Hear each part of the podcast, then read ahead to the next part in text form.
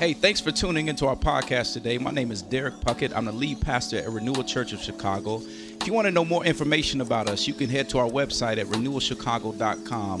I pray today that this message is a blessing and an encouragement to your soul.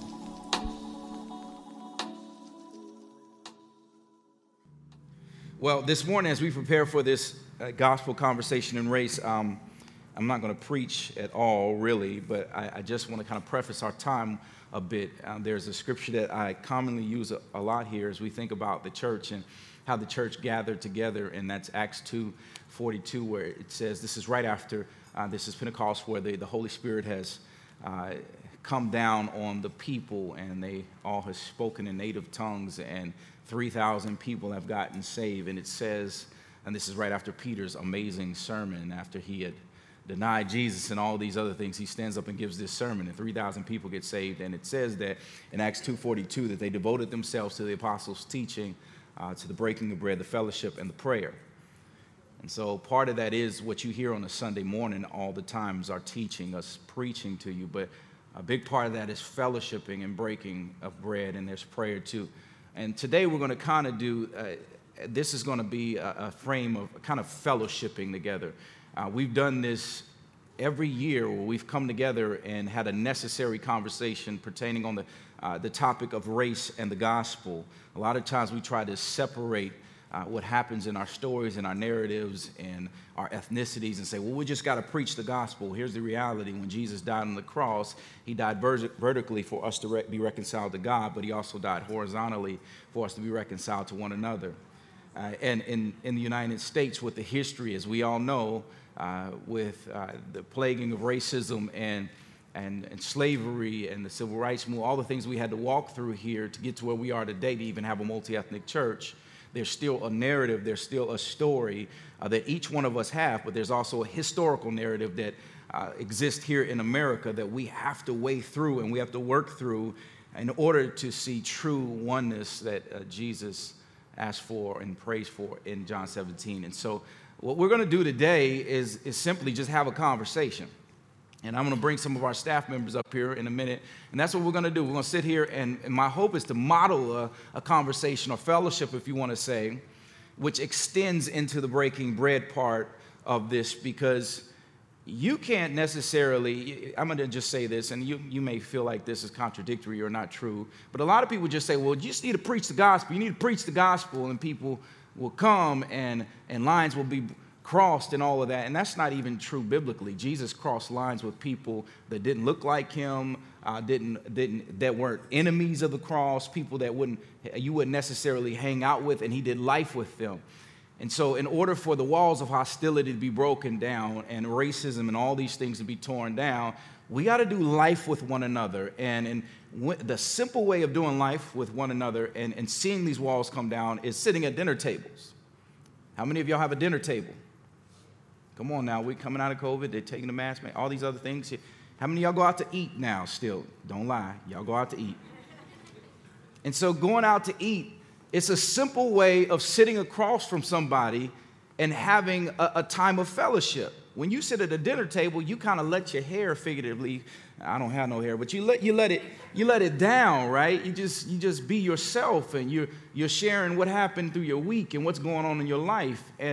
And that's where those walls are broken down. And I want you all to be intentional with those conversations and intentional within who you invite into that space with you, so we can actually see authentic, multi-ethnic, multicultural relationships happen.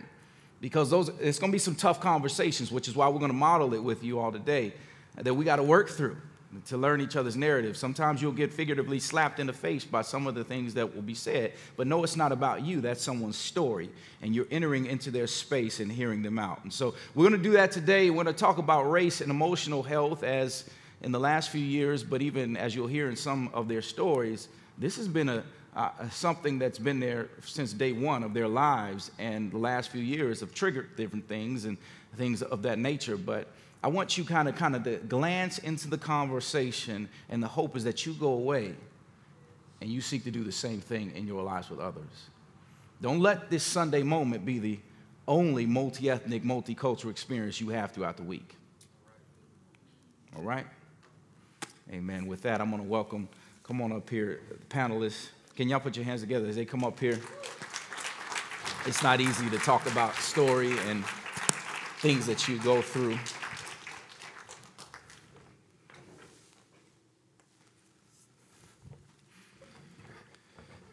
Let me grab that mic.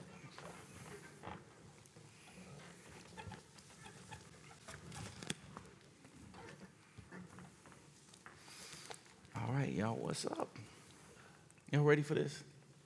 Some of them nervous, y'all. Pray for them, okay? Yeah, you can take your mask off.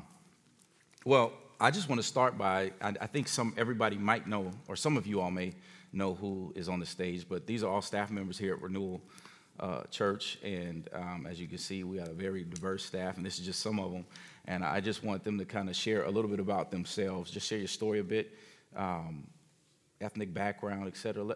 Who are you? Let us get to know you a little bit. I'm going to let you go first, Grace. Hey, everybody. Yeah, turn on. Wait a minute. Hello. There we go. Good morning, y'all. My name is Grace, originally from Nashville, Tennessee, from the South, the dirty South.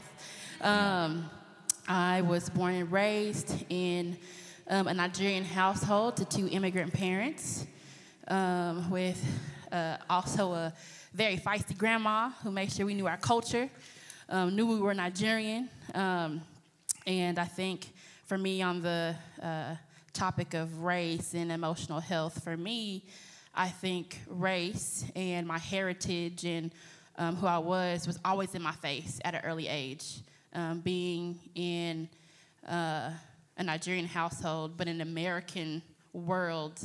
I definitely felt isolated, didn't fit in. I wasn't, black enough for the black folk, white enough for the white folk. And everything about my experience was just different in a lot of different ways.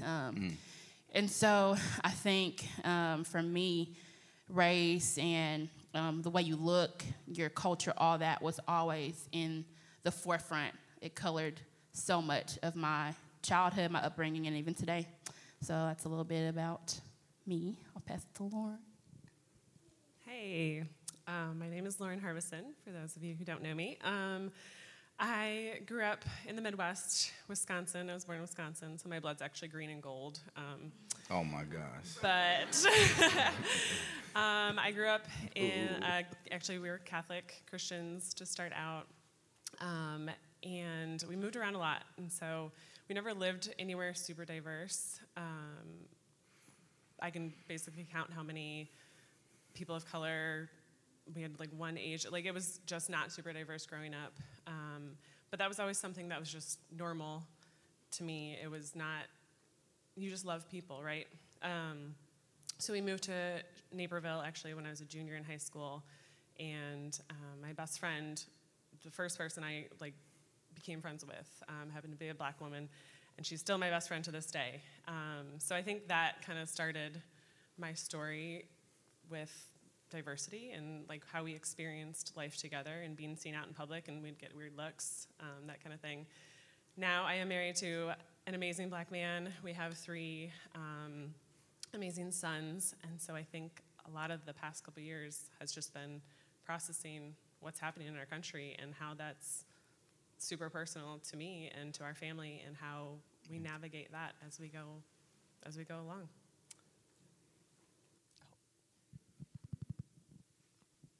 Blessings, y'all. My name is Ramon. I am a pastoral resident here, and I am a third-generation Latino. I'm Puerto Rican. Yeah, I love that. Hey. Love it. And so just growing up, I was raised in a single-parent home. My mom was Superwoman, and she was raising three boys. And when I think of my ethnic cultural experience and even something like emotional health, man, we didn't have much space for it. We had to go and just succeed and work as hard as we can. It was cool to know who you were and the heritage you were proud of. But don't cause ripple effects because not everybody rocks with that, And so you kind of try to stay in your lane. But my immediate context growing up in Chicago, I grew up on the west side of Humboldt Park, and so a big minority community. So I understood culture differently, and it was celebrated there. But when you started, as I grew up, one of the places that the tension grew fastest for me was as I got older in school, and lunchrooms became very segregated. Like, I remember specifically, like, 6th grade, I walked into the lunchroom, and I was like, yo, why aren't all my friends, like, chilling with me? Like, everybody seems broken up. And I remember going home, and my mom's like, honey, just find your space. Mm. And I was like, but that means I'm not kicking it with my friends anymore. And high school really built on that even more and more. And so I started understanding that tension even more of, like, man, who am I? Where do I fit? I have some privileges that, you know, other Latinos don't.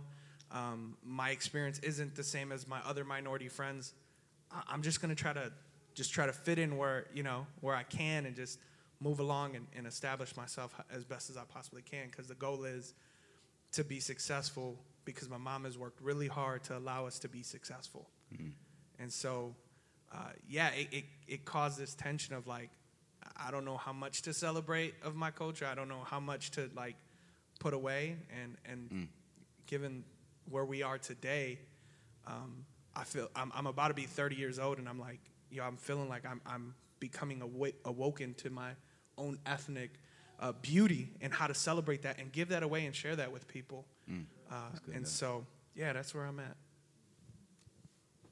Yeah, Pastor Steve, I've introduced myself a couple of times. But I am ethnically biracial. My father was African-American. My mother was white. And I grew up in Indianapolis, on the northwest side of Indianapolis. And I was thinking about this question earlier, like, how did I end up the way that I am culturally? And I was thinking back as I went to a funeral last Tuesday for my aunt, that my dad's family, who the African-American side of my family, is much more intact than my mother's family, and much larger. So sometimes you'll see, like, this is my cousin.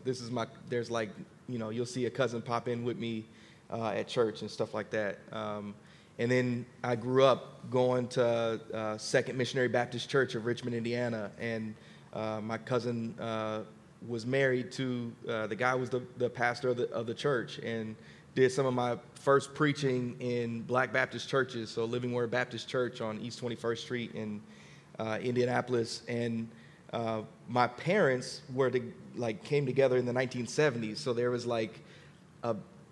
a fight to be together, right? They were trying to remain hidden in a lot of ways, and so the idea of being valuing diversity is, like, a part of my DNA. Like, it's a part of everything that I grew up with. This is very, very important. And we fight for this, and my parents are from a small town in Indiana, so in my mind, everywhere is diverse, right?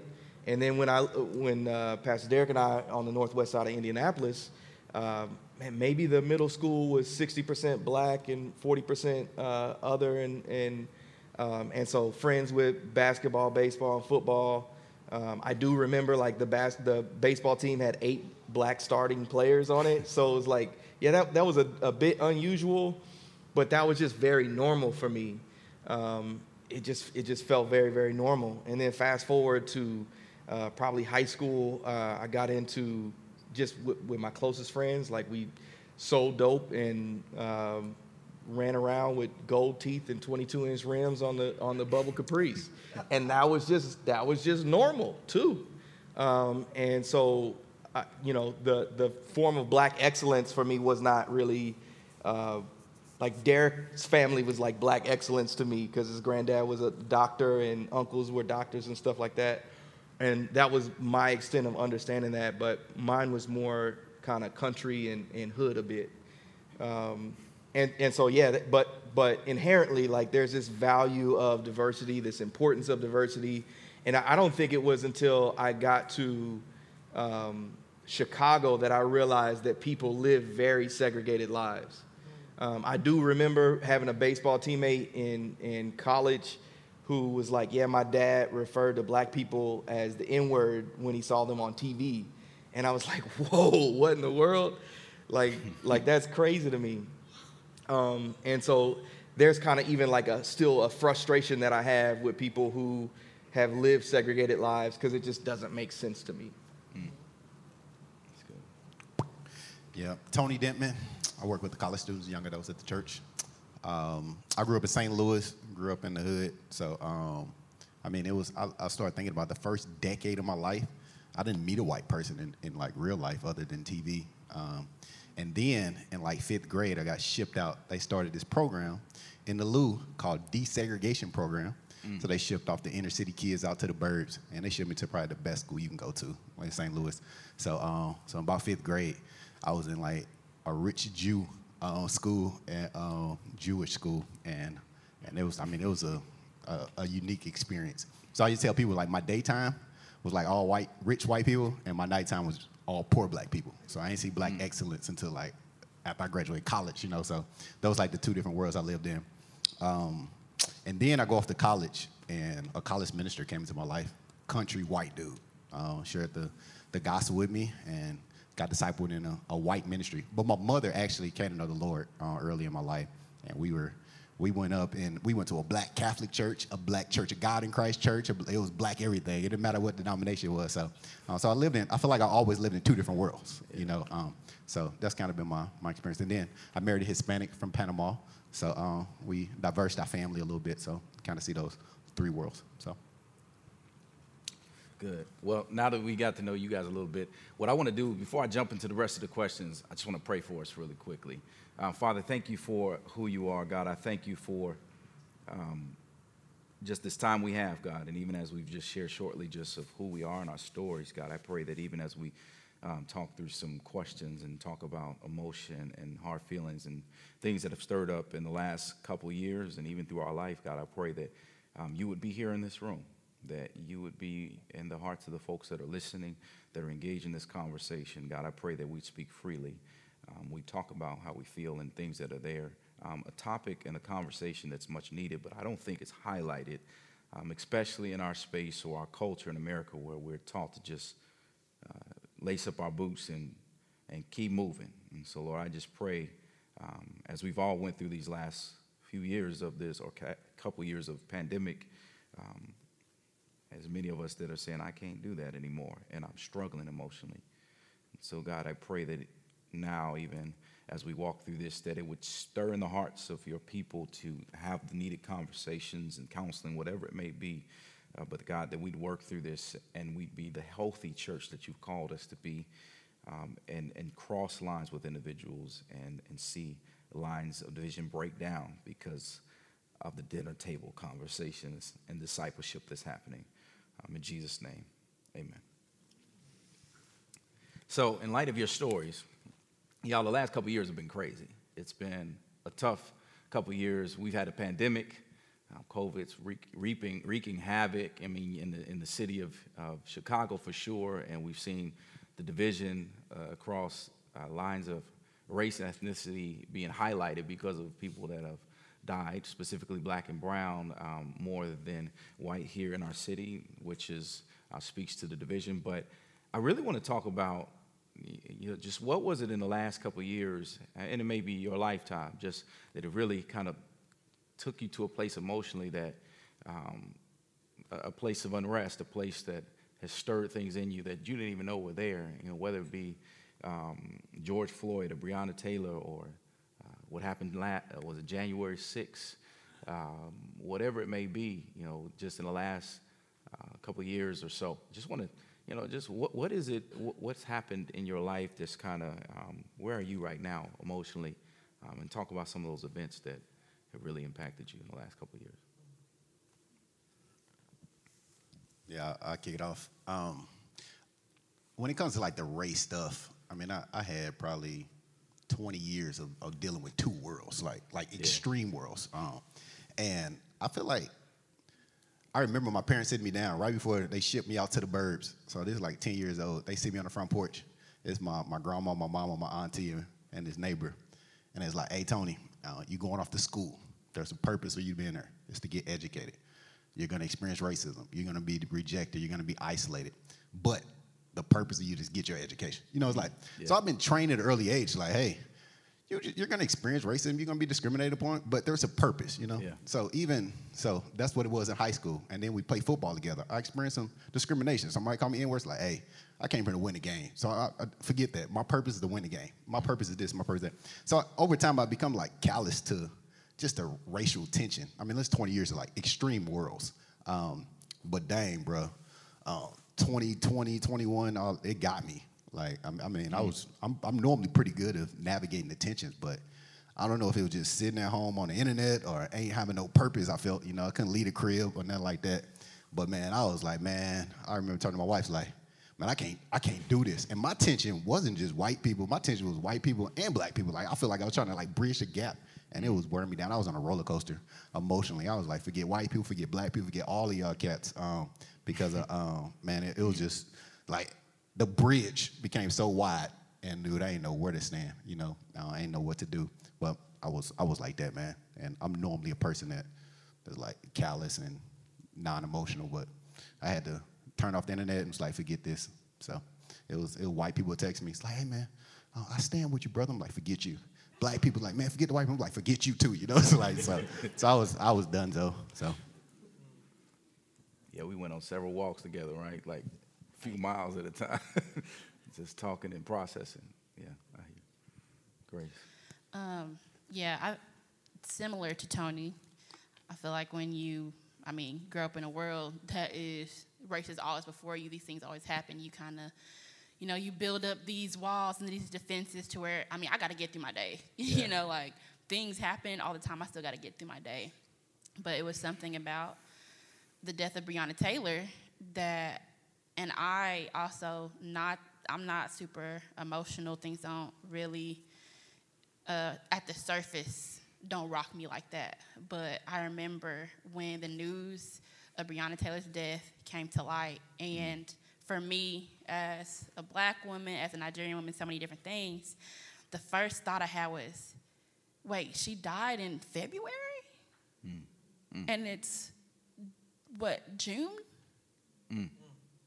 Wow. Wait, she died in February, but it's the summer, Yeah. And I was just like, wow, like this just reminds me that nobody sees us.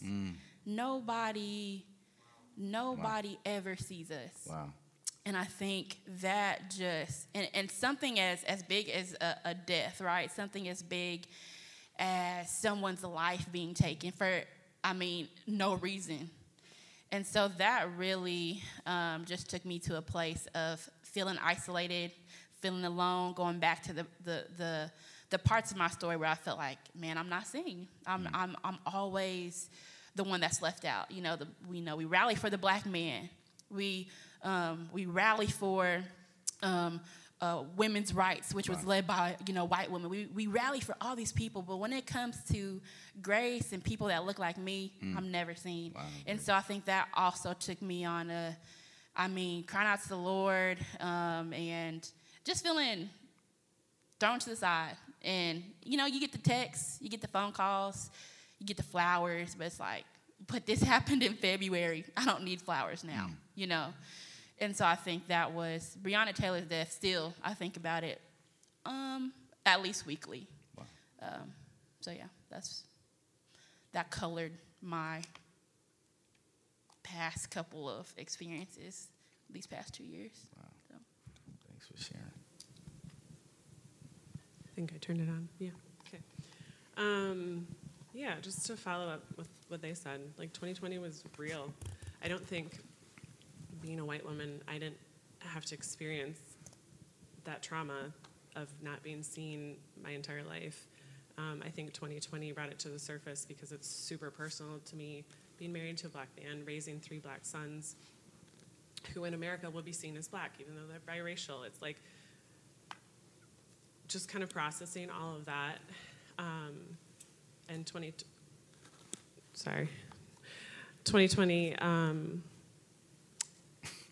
like the police, the injustice, my brother's a police officer. I'm married to a black man. talk about bridging the gap, those hard conversations of, hey, this is real. I'm worried about my brother who's getting death threats because he's a police officer, and that's what happened, and that's real.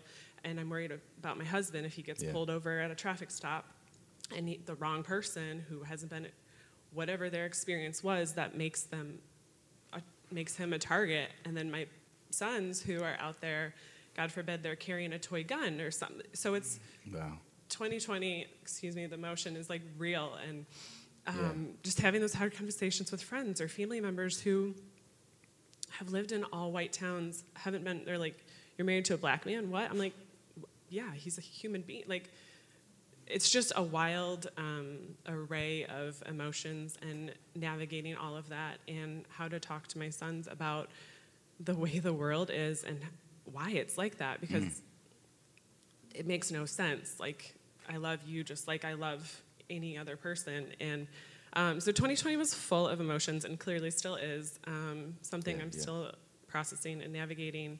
And just, I think, seeing the death of George Floyd, like, I just see that could be my husband. You know, like, those things, and being a white woman. And I think it just brought up, like, all the, like, this is a real trauma that has happened and is still happening. And how can I be, like, be the gap? But I can't, you know? So it's a very, like, helpless and... just unsure place. I remember actually, and the COVID brought up a whole new level of, you're seeing things on social media, so you're not actually able to sit down and have conversations, which makes it even harder because that communication is not accurate or real. I remember meeting with my best friend, who's a black woman, at Costco, and this was like the height of the racial tensions and COVID, and we literally stood in Costco and just stood and hugged each other. And the looks that we got were, like, insane because people are like, you're bad. It's just crazy. And then COVID, you're like, don't touch me. So it was just real. And we just stood there hugging, just feeling all of that emotion. Yeah. And me being like, I'm here for you. I don't know what I can do because I can't do anything. But just having those conversations with people who aren't experiencing all of that, because it's real. Perspective is real, right? So... Good, Lauren. Yeah, I think a word that hits me is hopeless.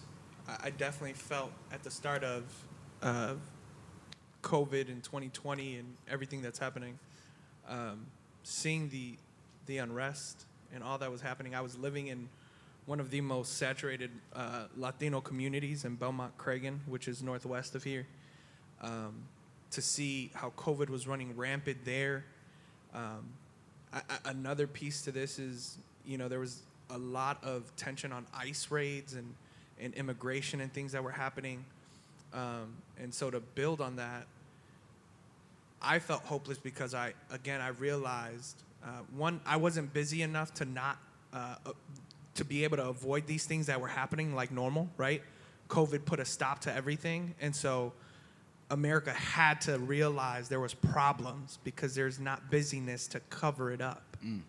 And so I had to look at that at myself. And I was like, yo, my experience isn't, I don't have certain privileges, but I also don't have certain things working against me as, you know, those that come into America as immigrants and migrants and things of that nature. And so in the Latino community, such a fear was present, right? Like the pandemic's hitting, you're worried if you're going to die, and then you're also worrying if your family was going to not be there tomorrow because they went to the store to go and get the necessities they needed for the house. Like it felt like an old Western where I lived, like, you know, just tumbleweed, because it felt like everybody was afraid of the big bad wolf, whether it was COVID or it was ICE. Wow. That tension was real. And I felt like, whoa, my normal response is like, well, I'm okay. But what about my neighbors?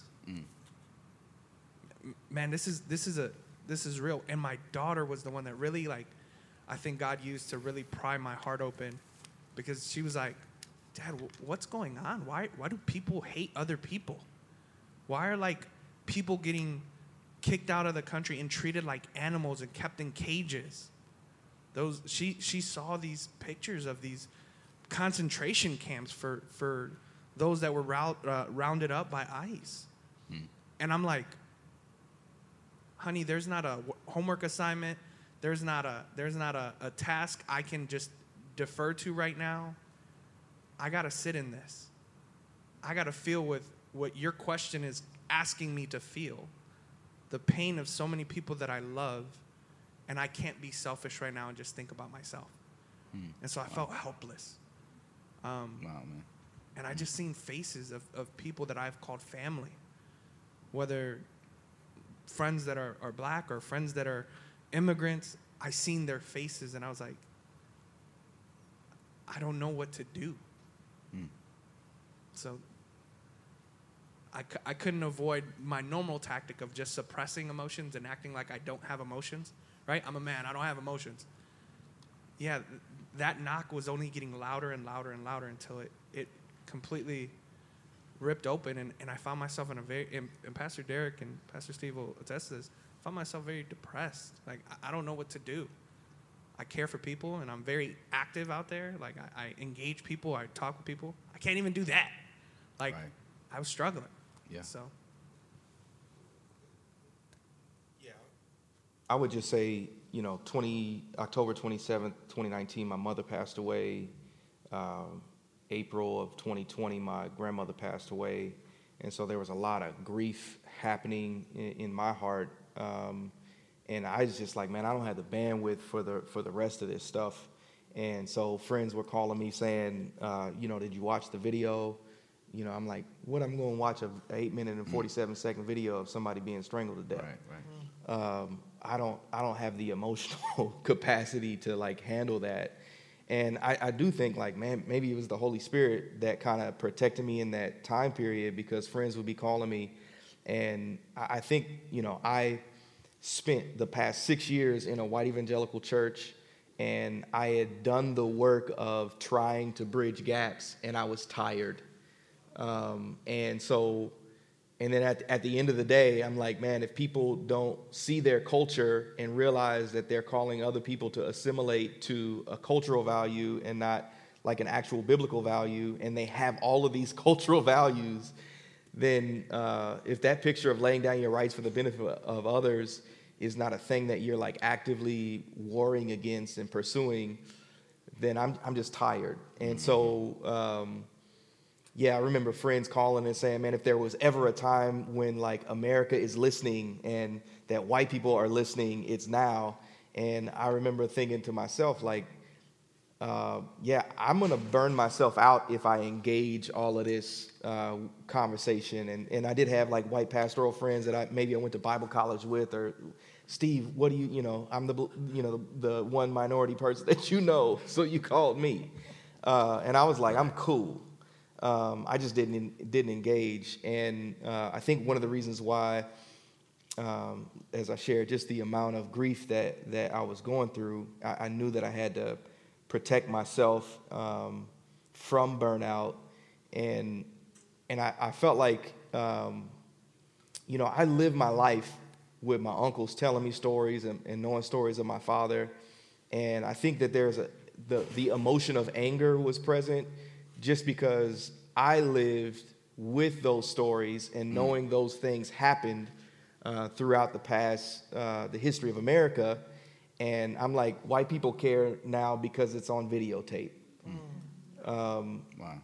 And so, and I'm just saying that that's my natural reaction of like, this is the thought that comes across my mind.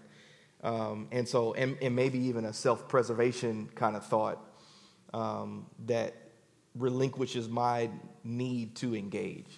Yeah. That's good. And thank you all for sharing. We did this weekly during the pandemic, I think, staff meetings and processing emotion and talking through these things. And so I say that to say that, as you can see, emotions are still real, and we're still going through it ourselves and letting you into this. And I pray, again, that you all engage what's going on within your hearts and your own emotions too. But in light of what you had just said, Steve, I want to dive into that a little bit more. You talked about, you know, being in white spaces and churches, and any of you guys can answer this, but there are a lot of Christians, and we've talked about this throughout the last couple of weeks, we've mentioned it, there's a movement of kind of deconstruction in our faith, and there's really, and not even just deconstruction, and just, I think that's healthy in a lot of ways. We're walking through some of the dynamics of history here, and how, whether it be misogyny or white evangelicalism, all these things that have kind of touched and impacted our faith. But there's folks that are not doing that. They're actually just leaving the faith. And I would love to hear from you all. You know, you all are in ministry, on staff. Just sometimes I don't think we're kind of the forgotten when it comes to things like this and saying, well, we just need to be out there and minister to people. But I'd love to hear just kind of how this has been a struggle for you all in your own faith, and just, you know, weighing through this. And you touched on it a little bit, but you know, some of the things that you've had to do and go through, doubts, whatever it may be, deconstruction of my own faith. I'll jump in just because I preempted the conversation. I think that for a lot of African-American people who maybe you're first generation to go to college, and you have Tony's story is your story, that you got saved through a white ministry and discipled, and people loved on you, and kind of in the process of that, like, you might have fully kind of ascribed, and this is not what Tony did, but I think that it's a normal thing to do, like fully ascribe to what white evangelical spaces, their value system, and the way that their understanding of Scripture, and then you George Floyd happens, and now all of a sudden there's this move against the wokeness, or there's this move against. Yeah. You know, this is Marxism or whatever, you know, people want to call it. And then there's like, what in the world? These people that I got so much from, now they are posturing themselves as like almost like an enemy towards me. Mm.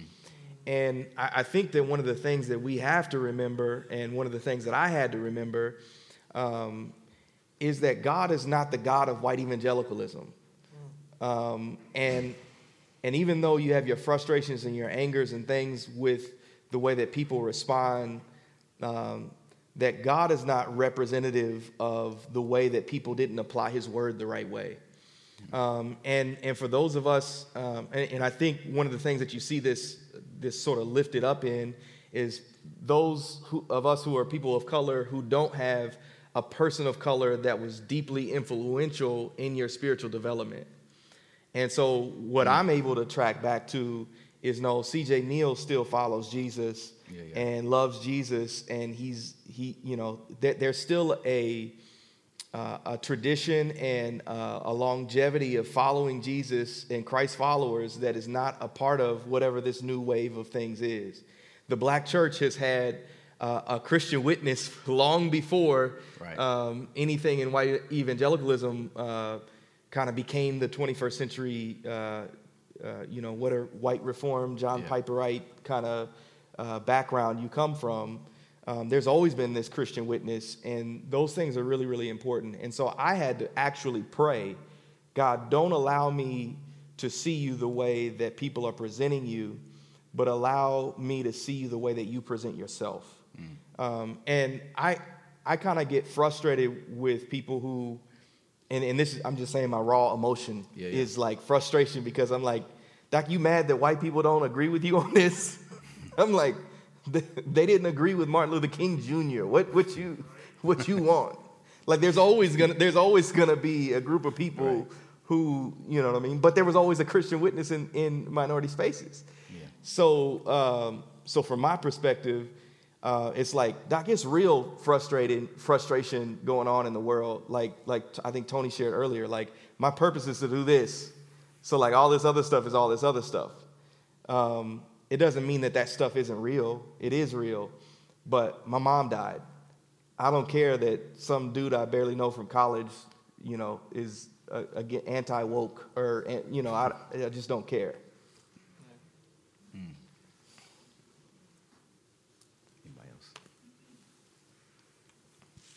Can share a little bit. I think for me, the whole like deconstructing faith and my personal story. And it's funny because we're talking about deconstructing now. Yeah. And like similar to Tony, came up in a, you know, white ministry, but was born and raised in the black church. I mean, the black church, you know, we run around shouting, you know, Holy Ghost, speaking to all that kind of stuff. Mm-hmm. And so coming into, here, you know, y'all ain't ready for that, okay? But because, you know, I be holding back on Sunday, but you know, I'm just playing. I remember getting saved through this white ministry, which I'm so grateful for, but just learning all these different things. And I remember the first time I went to a white church, and we were in Orlando, and it's like the very end of service, and I'm ready, you know, for the preacher to get up, do the altar call. You know, they played a little organ, you know, get the shivers down your spine and everything, and then you walk up to the front and, you know, rededicate your life to Christ, all that kind of stuff. That's what I grew up on. Nothing happened, and I was like, wait. What is going on? Where's the altar call? Where's the orchid? What is happening? And I remember coming outside. Tony was there. I said, Tony, what is going on? Like, how people going to get saved, bro? Like, it ain't just about the gospel. We need to save folks. He's like, Grace, like, that's not how it works in every church. And so I remember learning about what Christianity looked like from, you know, to me, a white perspective. And then being discipled and learning so much and growing so much in this ministry, starting to reject some of the things that I grew up with, started to deconstruct, like, oh, this is the gospel and this is not. This is Christian and this is not. And then coming full circle to now where I'm like, man, like, there's just so many things that I'm even having to deconstruct from when I first, you know, started walking with the Lord. Because that's just not the full picture. And so I think about now, like even when I figured out what the word discipleship meant and coming home and to my mom, oh my gosh, this is what discipleship is, da-da-da. And then years later, realizing she was discipling me since I was 2 years old. Like, yeah. And so just, I think for me, like, I don't think there's anything inherently wrong with deconstructing some things, because if we're being honest, we all need to deconstruct some things. Yeah. But I think I have learned that when I deconstruct past the foundation that is Christ, past the rock that's supposed to be my foundation, there is no constructing I can do after that. Come on, you about to make me shout. Let's go. I think, hey, I'm telling y'all ready, I'll go there with you. But I think for me, I have, and still learning what true just sifting through what the scripture says is true, how God has wired me, and how that relates to edifying other people in the body, but also glorifying God. And I think that's the battle, the struggle that's going to probably keep going until we get home to glory, to be honest. So that's good. That was really good. I was thinking about this. He gave us the questions ahead of time, and it's like, man, I literally grew up in the hood, like. There was times I used to come home, lights cut off. My mother was a drug addict, like alcohol, like hood of hood. And then I came to Christ and like pretty much like white evangelical, rich white evangelical. It wasn't even like poor white people. I didn't even know no poor white people, you know. So it's like I grew up in two different worlds. Like anybody in this room, I'm literally. I mean, we took the test. White theologians, I beat all of y'all. Like I went to Reformed Theological Seminary. Like I know all. If they dead and their book's still around, I done read it. You know, like and they white. You know, I grew up in that world. You know, and then I mean, you start seeing, man, yep, that person you studied and you memorized his books. Like, yeah, he was a slave owner. You know, like dang, man, you see what's name tweet last week? Like dang, man, he ain't for this movement. Black Lives Matter. He won't even say that. It's like dang, I just took a quiz on this man. You know, it's like. Like this, I quote everything he say at my black Bible study, you know. So, I mean, in that season, I was like wrestling with all of that. And then some of the people I led to the Lord, some of my close friends that been in my D groups, some of the pastors I look up to are musicians that black people, they like, hey, man, we out of this deal. We punting our faith. That's what I call it. Like, they out of this deal. They say they ditching the faith because of the white man, then let them down, and they find out half of them was racist and all that. Me, on the other hand, I'm like, dude, my faith has always been my own. Like that really is I tell it to my boys. I tell it to the dudes I disciple. Like, dude, even though, man, we've been discipling in the white evangelical world, like, dude, my faith is my own. That's my Bible right there. Like, I got that one memorized. I meditated on day and night, and I've been following Jesus. And I understand that I probably shouldn't be quoting him at the Black Bible study no more. Mm-hmm. But, dude, I also understand, like, hey, man, the verse that connected to that quote, like that's something that's crucial. And people say deconstruction and all that stuff good, and like I'm not against it at all. But like I deconstructed one of my iPhones one time because I was watching a YouTube video. That mug has no trade-in value to this day because I destroyed it. Like I'm being serious. Like so some of y'all like or some of my friends and even myself is like, man, I started deconstructing my faith.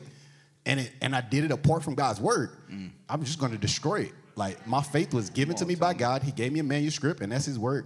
So as you're deconstructing your faith, you can't do it apart from Jesus and the Bible. It leads to nothing. And it don't matter what some white dude did or some white girl or even my mama. Like, my mama did some stuff that kind of rattled my faith. One of the students, white dude on campus who shared the gospel with me before I became a Christian, he punted his faith a month after I came to know the Lord. And that rattled me. Like, that messed me up. Like, oh, shoot. Like, man, I ain't letting this stuff with other people's faith interrupt my faith because of, man, my faith is between me and God. And man, Derek, I love this guy. This is my pastor. This is my brother. He punt that mug tomorrow. I'm still going to be showing up to church and worshiping God because he's worthy, though. Like, come on, Doc. So. Yeah. That's good. Anybody else? I'll keep moving. Because I do want to turn this redemptive in a way. And so...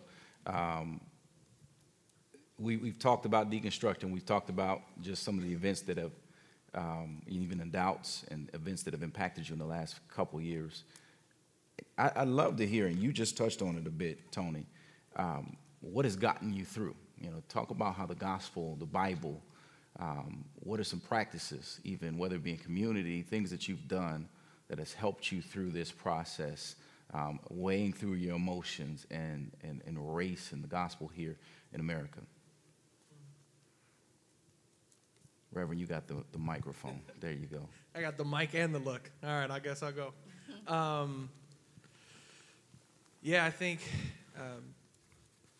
one of the first things I had to do was be honest with what was in front of me.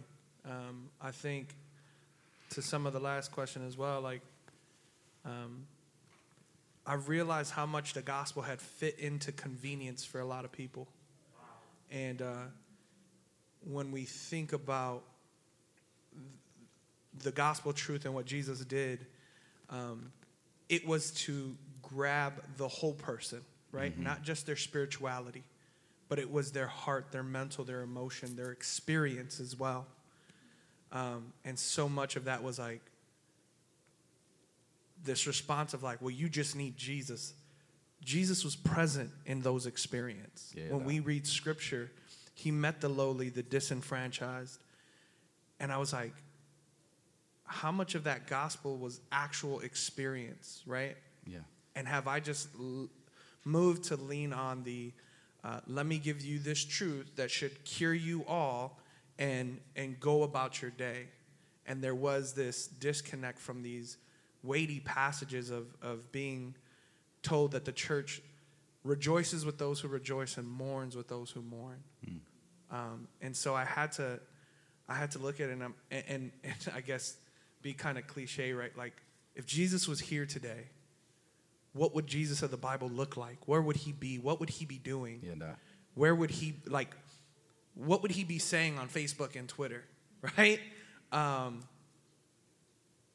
that just, that stopped me to... Because, again, I respect a lot of guys, and they have said a lot of things.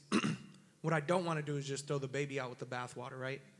Mm-hmm. They have contributed in different ways, but they're man, and they've missed it on some part as well. And so I'm looking at this space, and I'm like, man, how do I take the beauty and depth of truth and make it something that I have ridiculed brothers of where I've come from? Yeah. I come from a predominantly Latino background of church, which is super experiential. And then I come to this more reform side where it's like super heady and very composed. And I'm like, how do I take this truth back to an experience? Like, we need that. Yeah. Because the pain we're feeling, we're experiencing it. We're not just thinking it. We're experiencing it. And so how do I bring that gospel to be experienced again? That's and good. There's presence. And so that's good. So, Tony, you talk about the importance of the Scripture.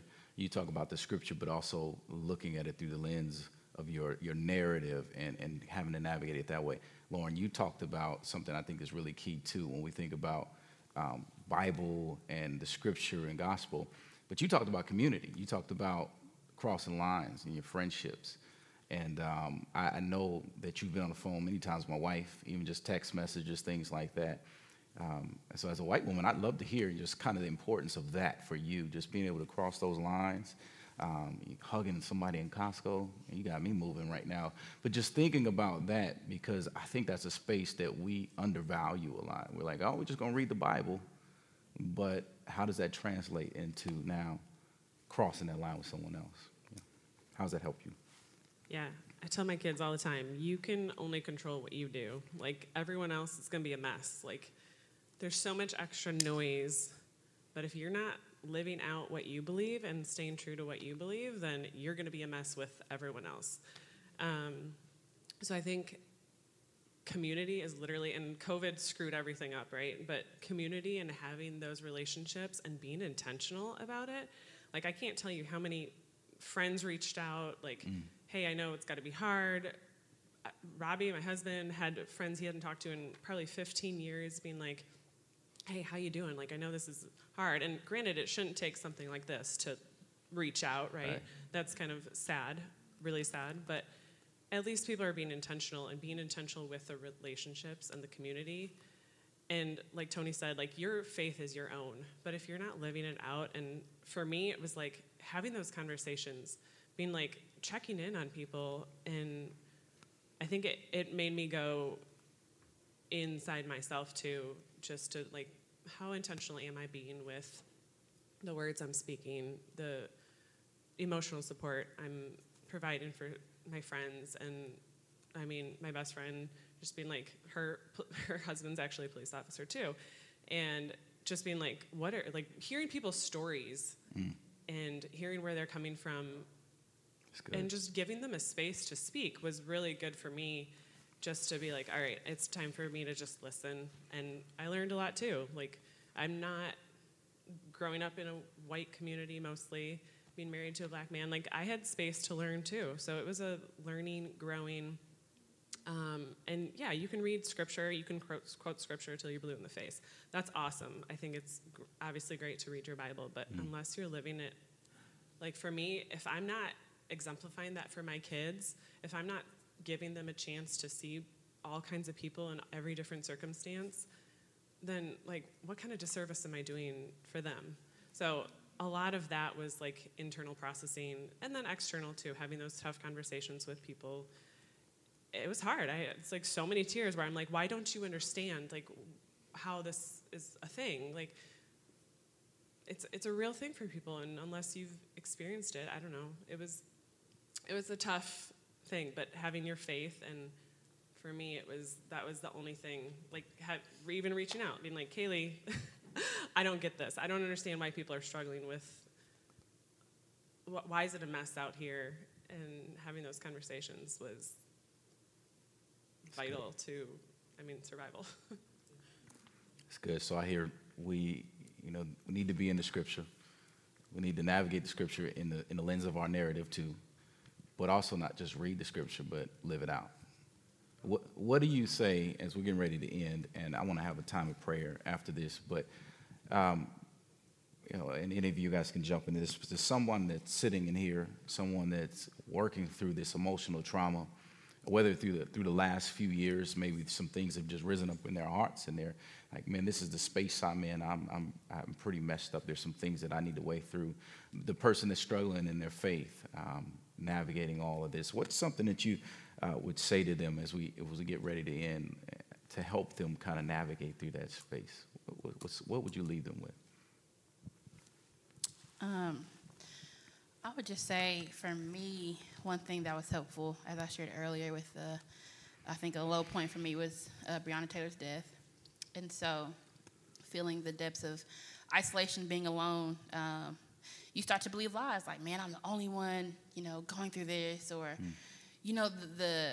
your emotions, your thoughts, your feelings can become so dark, so captive, so just, sometimes you can feel inconsolable. And so I remember reading Genesis 17 with this scene of Abraham and Sarah taking their, servant to try and have this baby, and then she gets cast out.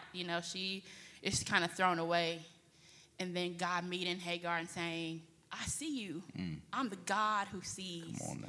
And she, when I read that story, she is the one that my attention goes to every single time, because she was the one who got the shortest end of the stick in the situation. Mm. But God took his time to minister, to love, that's to good, care Grace. For her and see her. And so the situation wasn't perfect. It didn't even end out. It didn't end clean and, tie with a bow on it.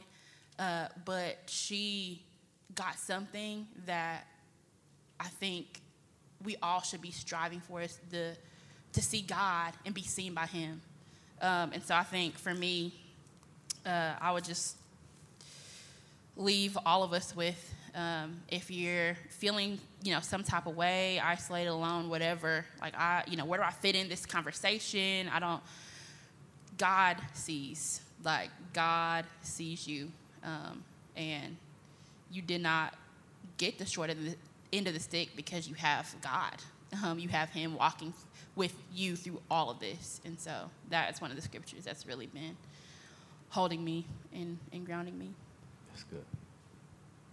I think a couple things. I think we have to build this beauty of God's uniqueness in our ethnicity and him caring for that.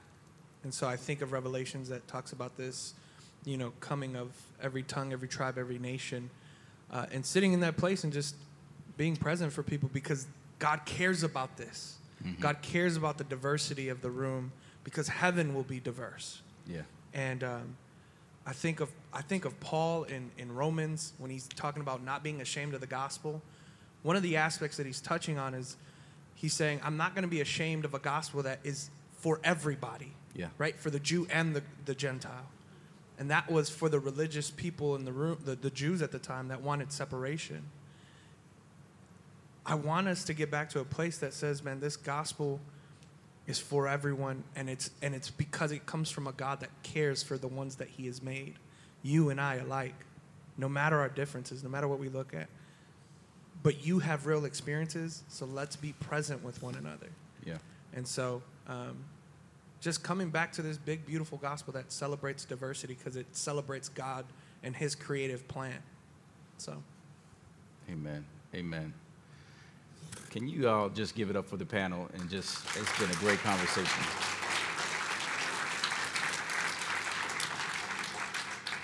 I'm going to let them go ahead. You guys can take your seats, and we'll get ready for communion. As we get ready for communion this morning, before I pray and we get ready to worship, I want to leave you with a couple scriptures, and they've touched on it throughout this conversation. And one passage of scripture that is always near and dear to my heart when I think about our church and I think about being a multicultural congregation and coming together, people all across Chicago, different narratives and backgrounds. When you read John 17, as Jesus is in the Garden of Gethsemane and he's praying, and he's this high priestly prayer, he's praying for oneness. Now, oneness is not uniformity, so that means that all of our stories are distinct, they're different, and they're needed to bring about this tapestry, if you want to say, of God's people coming together. And so he wants us to be one. And I want to read parts of this prayer. Verse 11, he says, and I am no longer in the world, but they are in the world, and I'm coming to you.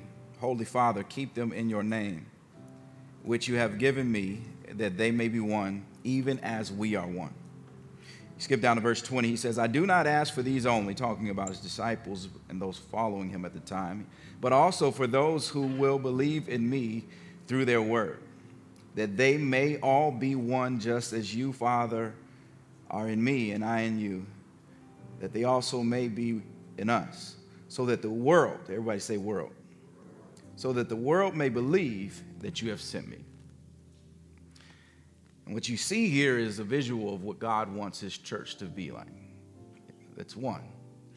Again, that's not uniformity, so that means all of us coming together, hearing stories like this and trauma and emotions and things that we have gone through and what makes us who we are.